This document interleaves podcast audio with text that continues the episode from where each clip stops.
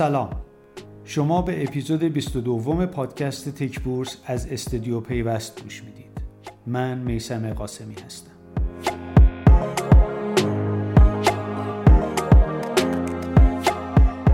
روزهای آخر آبان برای بازار سرمایه با اندکی نگرانی طی شد.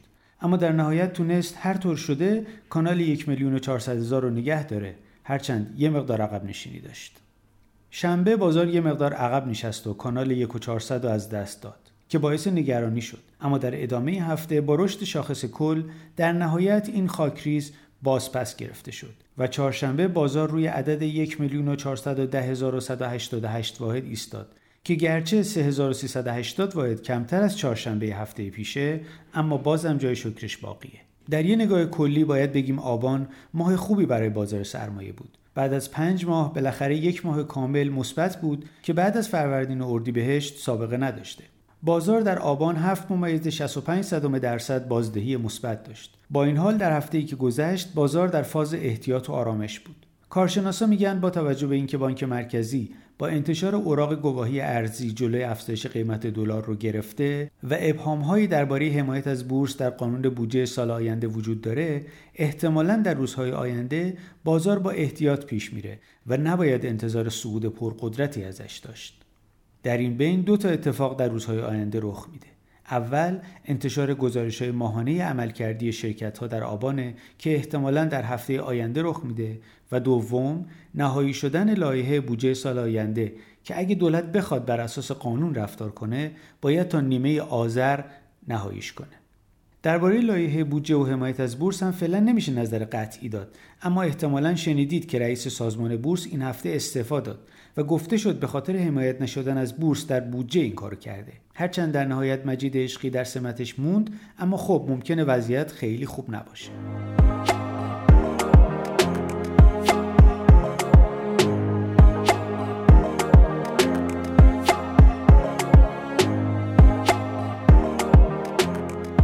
گفتم که در آبان بازدهی بورس مثبت 7 ممیز 65 صدم درصد بود.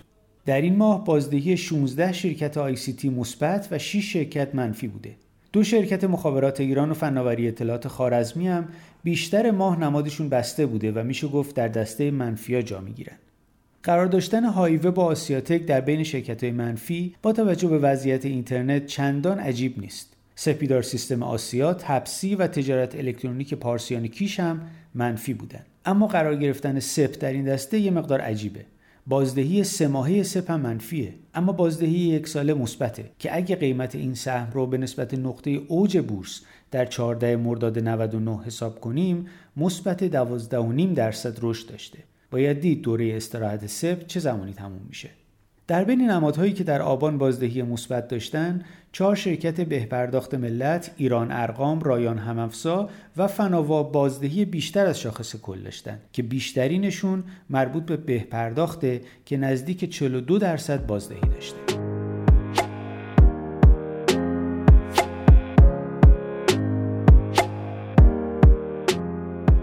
و اما اخبار که این هفته خیلی هم زیاده. اول اینکه تعلیق نماد اخابر تا دوازده آذر تمدید شد. بدین ترتیب کل آبان و نیمی از آذر چراغ مخابرات در بورس خاموشه. دوم فناوری اطلاعات خارزمی بعد از ثبت افزایش سرمایهش بالاخره نمادش باز شد. بر اساس تصمیم مجمع عمومی فوقالعاده 20 مهر این شرکت افزایش سرمایه از 17 به بیش از 83 میلیارد تومن از محل مازاد تجدید ارزیابی دارایی ها در تاریخ 28 آبان ثبت شد.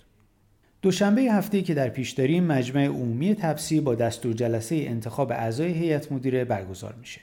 همچنین شنبه 5 آذر جلسه هیئت مدیره های وب برای تصمیم گیری درباره افزایش سرمایه برگزار میشه.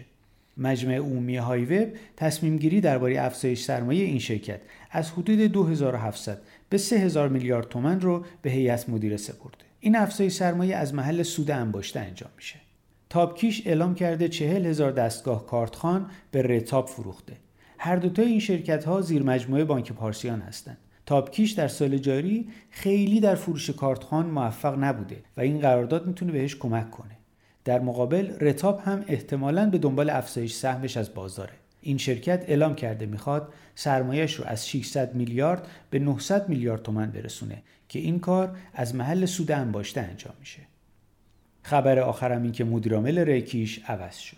علیرضا موسوی که جانشین پیمان منعم تبری شده قبل از این معاون خدمات شبکه پرداخت شرکت شاپرک عضو هیئت مدیره شرکت تراکنش همراه ایمن، نایب رئیس و عضو هیئت مدیره و معاون طرح و برنامه شرکت پرداخت الکترونیک صداد، نایب رئیس و عضو هیئت مدیره و معاون طرح و برنامه شرکت توسعه فنافزار توسن بوده.